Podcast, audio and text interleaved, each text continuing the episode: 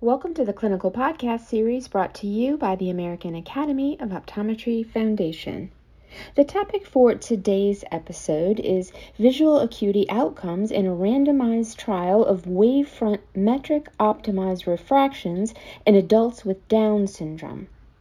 I'd like to thank our host, Dr. April Jasper, our topical expert, Dr. Heather Anderson, and our topical editor, Dr. Mo Plaumann. And now over to April.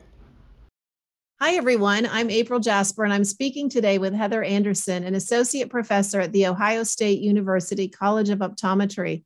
Heather completed both her OD and PhD training at the University of Houston and is a fellow of the American Academy of Optometry. Today, she will be discussing the January 2022 Optometry and Vision Science paper entitled Visual Acuity Outcomes in a Randomized Trial of Wavefront Metric Optimized Refractions in Adults with Down Syndrome. This is really special, though, because this paper is actually authored by Heather and her collaborators from work conducted at the University of Houston College of Optometry. Heather, thank you so much for sharing your work with us.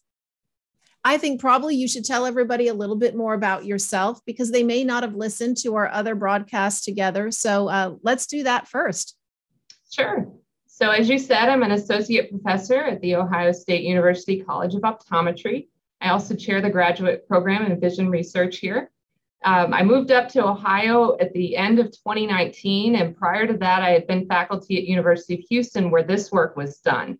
And my research is typically with pediatric populations, but I also work with special populations, and this particular work is with adults with Down syndrome. So let's dive right in. Heather, can you share a little bit about the motivation for this work and what question you were trying to answer? Sure, I'd be happy to. So, patients with Down syndrome typically have reduced visual acuity. And even when we get a refraction in place, we're usually not correcting them to 2020. In fact, their visions can sometimes range in the visual impairment range with 2050 or worse acuity. And the source of this reduced acuity is somewhat of a mystery, but we are hopeful that some of it is due to optical deficits.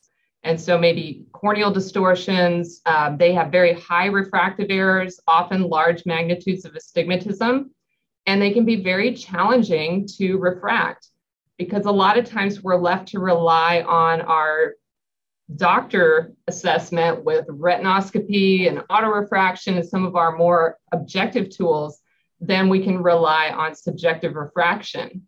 Another thing that is unique with this population is that they have elevated higher order aberrations.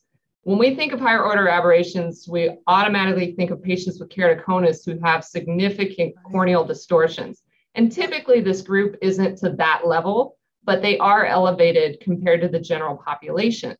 And so, the best prescription for an eye with elevated higher order aberrations isn't always intuitive and it might not be the full retinoscopy that we scope. There might be a need to cut the cyl or shift the axis or give a different sphere power to compensate or balance out some of those higher order aberrations. Yeah. And so with this work, what we're trying to do is see if we can provide better prescriptions for these patients if we take a wavefront measurement first and then let computer analysis predict what the best prescription is going to be. Wow, that sounds like an interesting approach, quite amazing, and certainly providing more tools to clinicians to care for special populations would be very valuable. So, tell us a little bit about the study and how you tested this new prescribing strategy. Sure. So for this study, we enrolled 30 adults with Down syndrome, and these folks had a wide range of refractive errors. And they came in and had a comprehensive eye examination performed by one of the investigators that was part of the study team who has extensive experience working with special populations.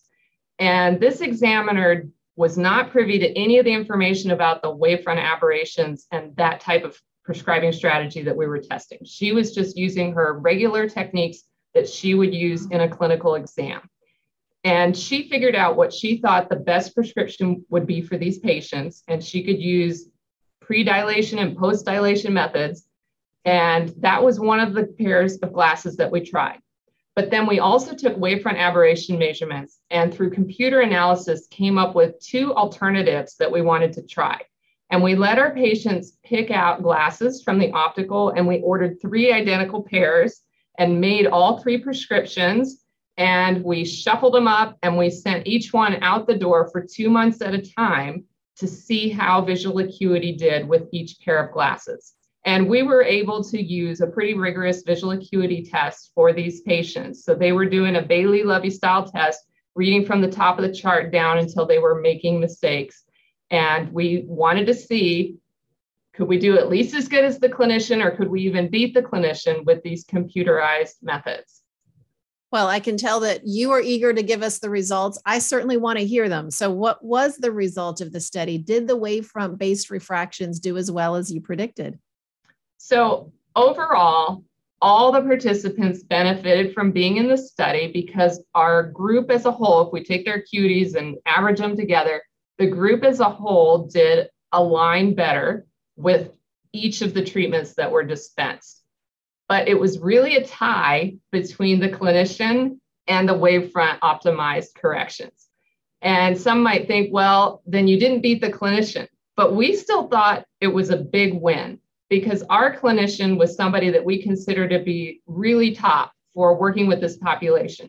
And so if we can then take a wavefront measurement and do computer analysis and do as well as that clinician, we see that as a big win and a tool that's worth continuing to explore for patients to be able to have access to in the future.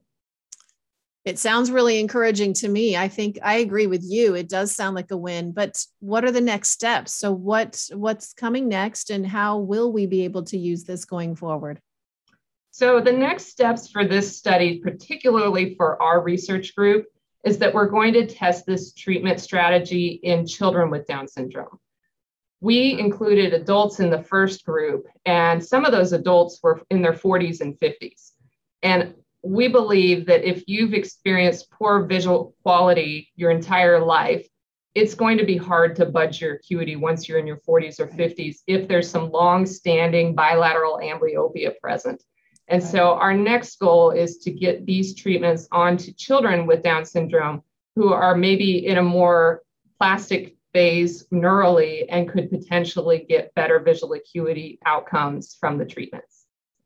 Well, I will tell you that sounds exciting. It sounds amazing, wonderfully valuable to patients. And uh, my words always are hurry it up. Thank you. so, Heather, thank you so much. I love that this was actually your work. Of course, your collaborators as well, but it's even more special that we have the opportunity to have you tell us about something you were that that heavily involved in. So thank you so much for being here with us today. You're welcome. And a special thanks to CooperVision for their educational grant to make it all happen.